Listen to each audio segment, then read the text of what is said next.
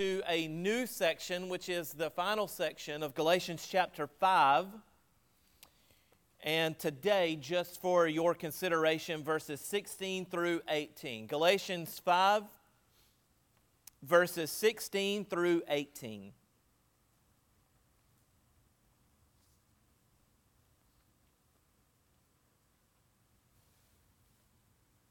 Paul writes to us and said, But I say, walk by the Spirit, and you will not gratify the desires of the flesh. For the desires of the flesh are against the Spirit, and the desires of the Spirit are against the flesh. For these are opposed to each other to keep you from doing the things you want to do. But if you are led by the Spirit, you are not under the law. Amen. Ancient African folklore uh, tells the fable of the rhino, the elephant, and the rabbit.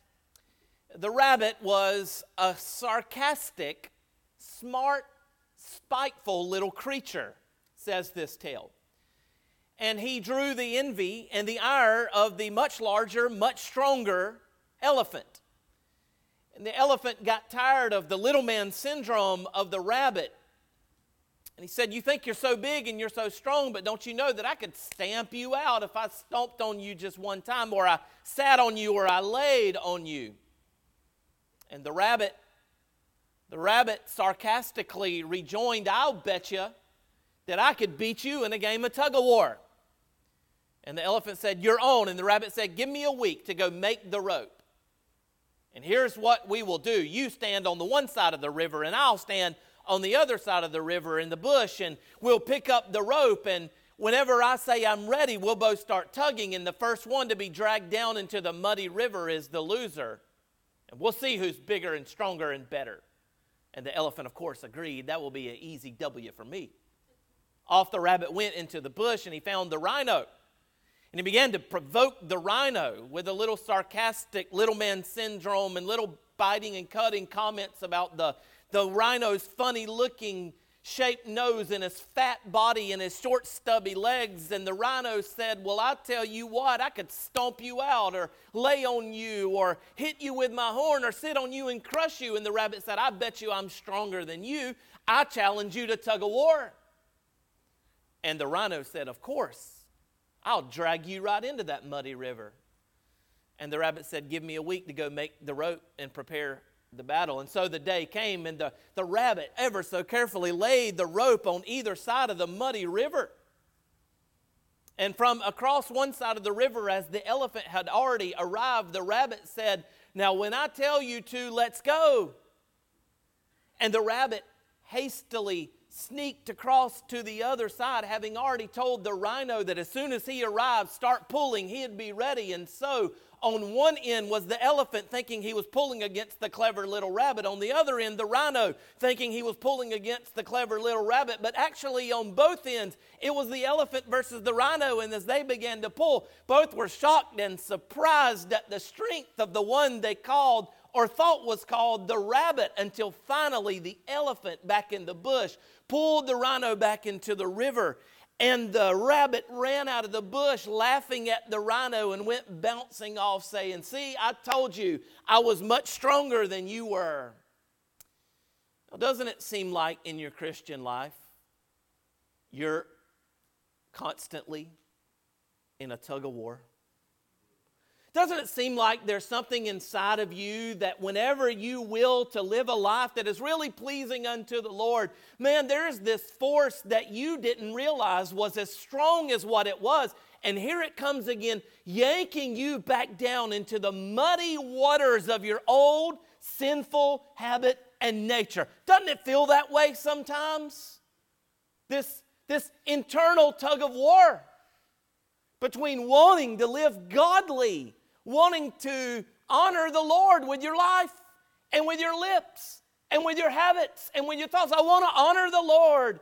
And at the same time, man, there's still something every now and then that yanks at you, and it's so strong, and you're dragged back into carnality, and you fly off the handle with your words, and you think the most heinous, evil thoughts and you do things, you question yourself afterwards, saying, How could a Christian actually do that? You ever feel that way, or am I the only one? It's, a, it's the tug of war, isn't it? And it's precisely what Paul is talking about here in Galatians 5, verses 16 to 26. Between what he calls the, the spirit and the flesh, a, a, a constant battle that's going on. You don't have to be a Bible scholar to pick up on the theme of this paragraph. It is living in or walking by the power of the Holy Spirit. Verse number 16 walk by the Spirit. And the bookend at verse number 25 live by the Spirit.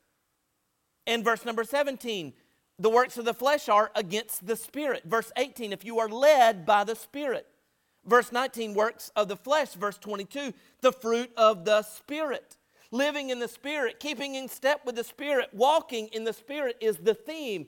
And it lines out, it lines out the empowerment, the evidences, and the encumbrances to overcoming carnality by the Holy Spirit.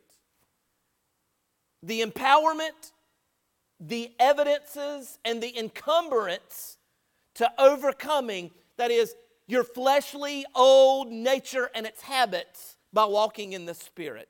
Just the first of those is all we'll have time for today. The empowerment. The empowerment. Notice, notice the order or the command of verse number 16. But I say, says Paul. And you notice that he's transitioning from where he left off last time in verse number 15, but not totally moving on. There's a contrast to what he's just said in verse number 15. What's he just told us in verse number 15? If you bite and devour one another, be on guard or be alert that you're not consumed by one another.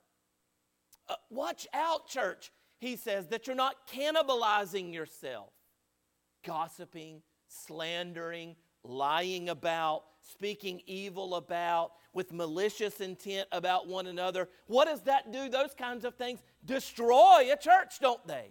They kill a church. If you bite and devour and speak evil and backbite and spread slander and rumor and lies and throw mud on one another, Paul says, Watch out. You're like a snake eating its own tail. You're going to consume one another. But how can I get rid of that, Pastor, in my life? How can I overcome these carnal impulses that lead me to speaking so ill or thinking so awfully about one another? It's not unconnected to the end of the passage. Verse number 15 is picked up again in verse number 26. This is relational. Notice verse number 26. Let us not become conceited, self centered provoking one another, envying one another, wanting it all to be about me, me, me, me, myself, and I, which leads to you provoking one another and being envious to one another. In verse 15, biting and devouring one another. How do I get rid of that stuff so that I can, through love, serve one another? How can truly love my brother or sister? I say, says Paul, verse number 16, walk in the Spirit and then you won't gratify the desires of the flesh. When those impulses rear up in your heart, when you get in your heart the desire to say something you know you ought not say, when you get that craving in your soul to do something, to look at something, to participate in something, to act on something that you know a Christian ought not do. And it's, and it's a tug of war that's starting, and you start feeling that rope be pulled towards sin and something that is displeasing to God and disobedient to the Lord. Paul says, Walk in the Spirit. There's the power. Walk in the Spirit. And when you do, you can say no to your flesh. He uses a metaphor, doesn't he, in verse number 16 walk. And what this really implies is both a practice and a progress of lifestyle. Walk in the Spirit means it is something that you objectively, actively participate in, a practice of lifestyle. I don't typically do this, but I think in this case it's necessary and helpful. Turn over one book the next book in your Bible to Ephesians chapter number 5. Ephesians comes right after Galatians. It's the same chapter we're in in Galatians. From Galatians 5, hold your place and look at Ephesians 5 because it's a very similar parallel passage of Scripture. And I draw your attention to verse number 18, where Paul gives a contrast. As an inebriated person is dominated and controlled by being drunk on alcohol, so a spirit filled person is controlled by the feeling or fullness of the Holy Spirit. Uh, that's the contrast, and it's a command, it's an imperative. Verse number 18 do not get drunk with wine, for that is debauchery. But here's the command be filled with the Spirit. That is not an option for you, Christian, it is an imperative. It is a command, but it is a command that is violable, which means there may be times, if you're not careful in your life, where you are not filled, that is controlled by the Holy Spirit.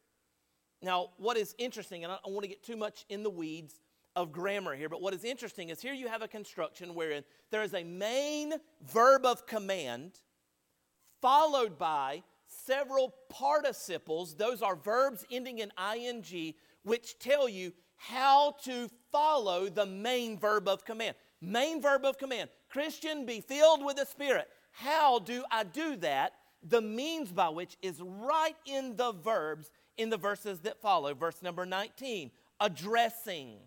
Verse number 20, giving thanks. Verse number 21, submitting to one another. Do you see how walking in the Spirit and being filled in the Spirit is not a mystical overtaking of your senses where you just lose control of your faculties and start shaking or barking or flopping or falling, but it is actually implementing the practices of Christian discipline. That is, he's saying you be filled with the Spirit, listen, Christian, by doing something. By God's grace, number one, you address one another in psalms and hymns and spiritual songs, singing and making melody to the Lord in your heart. You speak to one another, that is, in biblical ease. You fill your heart and mind with the truth of God, and you relate to one another according to the truth of God. Or verse number 20, giving thanks always and for everything to God. That's a good way to yield yourself up to the control of the Holy Spirit. When you feel yourself want to complain, just stop and say, God, I want to thank you for all you've done for me. I want to thank you for all the blessings that you have given to me. That curtails carnality rearing its ugly head. That helps you gain the upper hand in this spirit versus flesh tug of war. In verse number 21, submitting to one another out of reverence to Christ. Prioritizing somebody else over yourself. Being less selfish, self focused, and more others focused. Seeking to serve one another, that is. If I had time, I would show you Colossians 3 verse number 16, which is essentially a, a exact verbatim parallel passage, except there's one difference. The one difference of Colossians 3:16 is instead of saying, be filled with the Spirit, it says, let the word of Christ dwell in you richly in all wisdom. And listen now, that is because the direct corollary between your being filled with the Spirit and your being filled with the Word of God are completely and entirely incumbent upon one another. What I'm trying to say to you in proper English is if you ain't got the Word in you, then you're not going to have the Spirit filling you. You need the Word of God.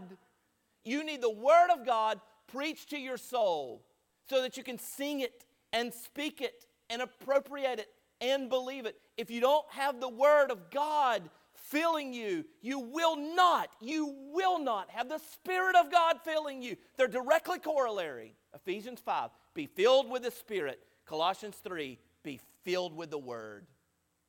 You need the Word Because the word is the sword, is it not, of the Spirit? It is the instrument the Holy Spirit of God living in you uses to slice away the calluses of unChristlikeness and to do heart surgery, to carve away the things such that you and I are being conformed to the image of Jesus Christ. Being filled with the Spirit is a practice of lifestyle, it's also a progress of lifestyle. Notice the, the condition consequence relationship of verse number 16. The condition is walk by the Spirit. The consequence is you will not gratify the desires of the flesh. Can I give you a King Jesse translation of that verse? You didn't ask for it, I'm going to give it to you anyway. The King Jesse translation is walk by the Spirit, and you will in this life start to become more and more of what you shall be in the next life. You're going to become more like Jesus. Heaven is going to be in you before you are in heaven. You will not gratify the desires of the flesh is a consequence of walking in the Spirit. I say there is progress for us to make, is there not? Uh, there was a certain guide I heard about who lived in the desert, and it would be easy to get lost in the desert, I suppose. But this guide never lost his way in the desert.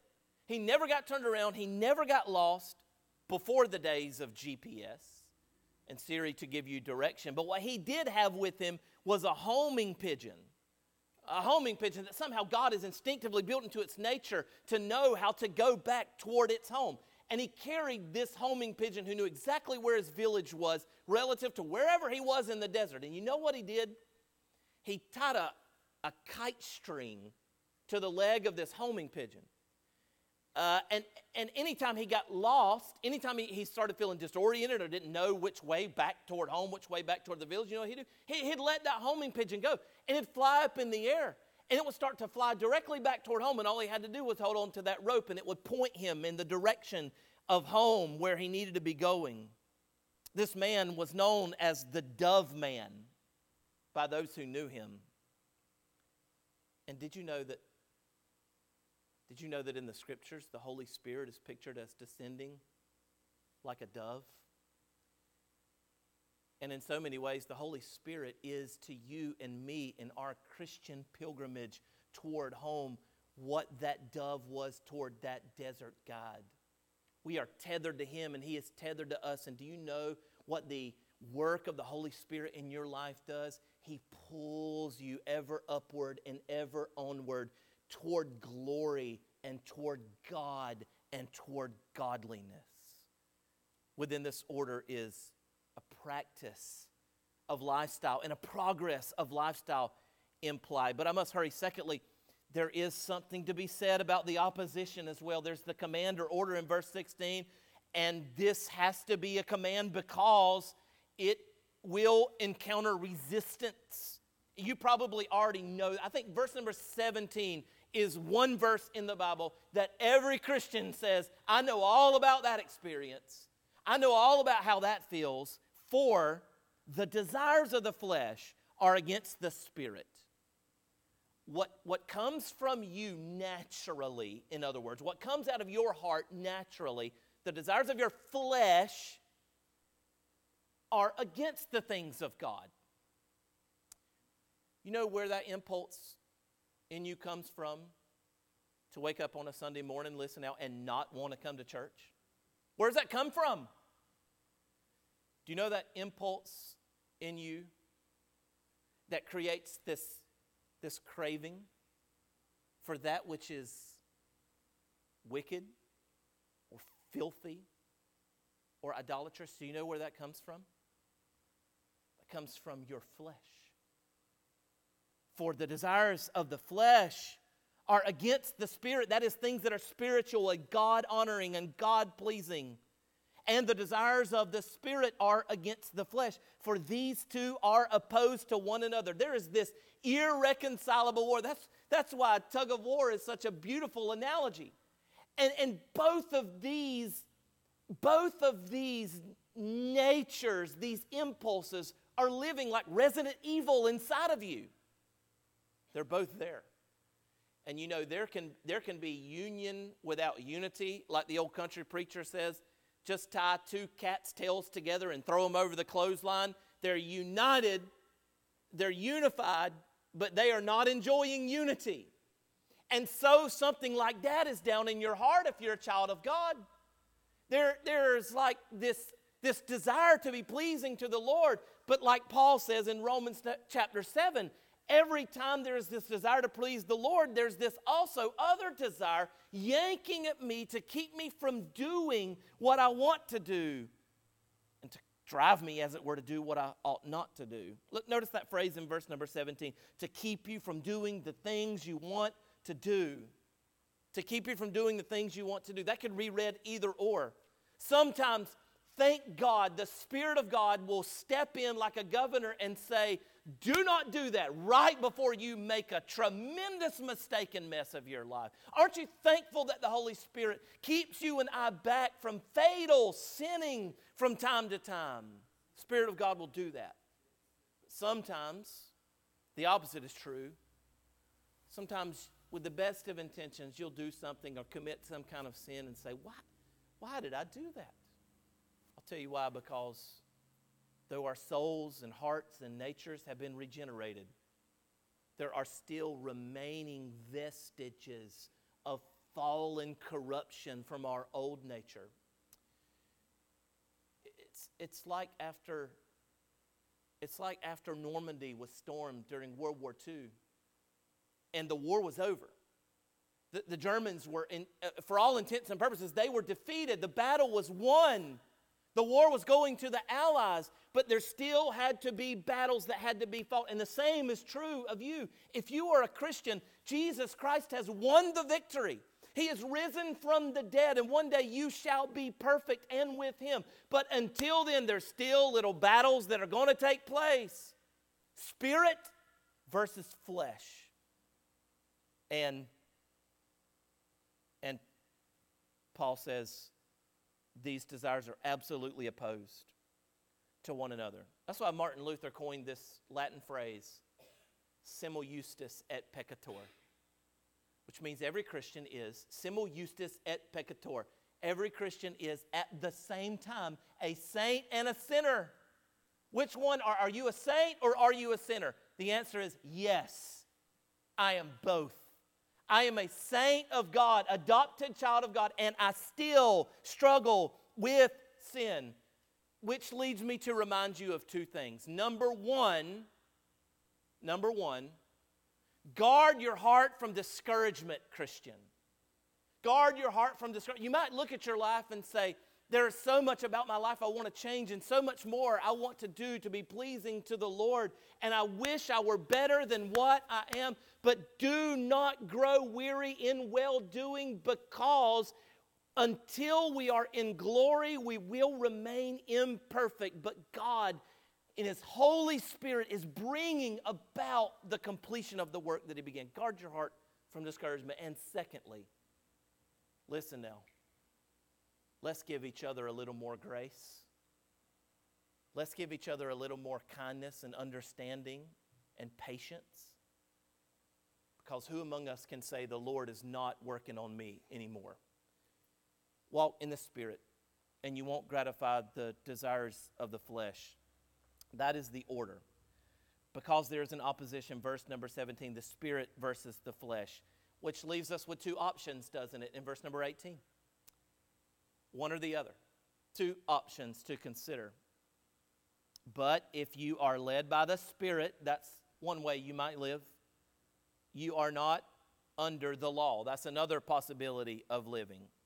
Either you can be led by the Spirit or you can be dominated by the flesh, which is a synonym for the phrase he uses in verse number 18 being under the law.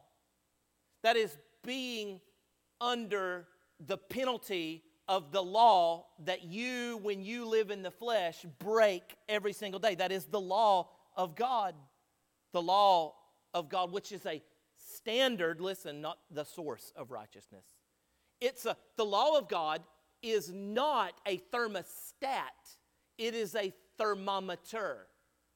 it can tell you the degree of your spiritual temperature, but it cannot raise or lower your spiritual temperature. The real strength to live the Christian life is not under the law, but led by the Spirit of God. If you are led by the Spirit, you are not under the law. That is, you will not gratify what he said in verse number 16 the lust of the flesh. Charles Spurgeon tells the story of how Peter the Great, the former czar of Russia, had a daughter named Elizabeth. And after Peter died, there were warring factions in the country that were vying for the throne, political rivals, because Elizabeth abdicated. Elizabeth said she did not want to be on the throne anymore, she didn't want to be queen. And so civil chaos began to erupt all over Russia, upheaval everywhere. The, the country was being torn apart by civil war.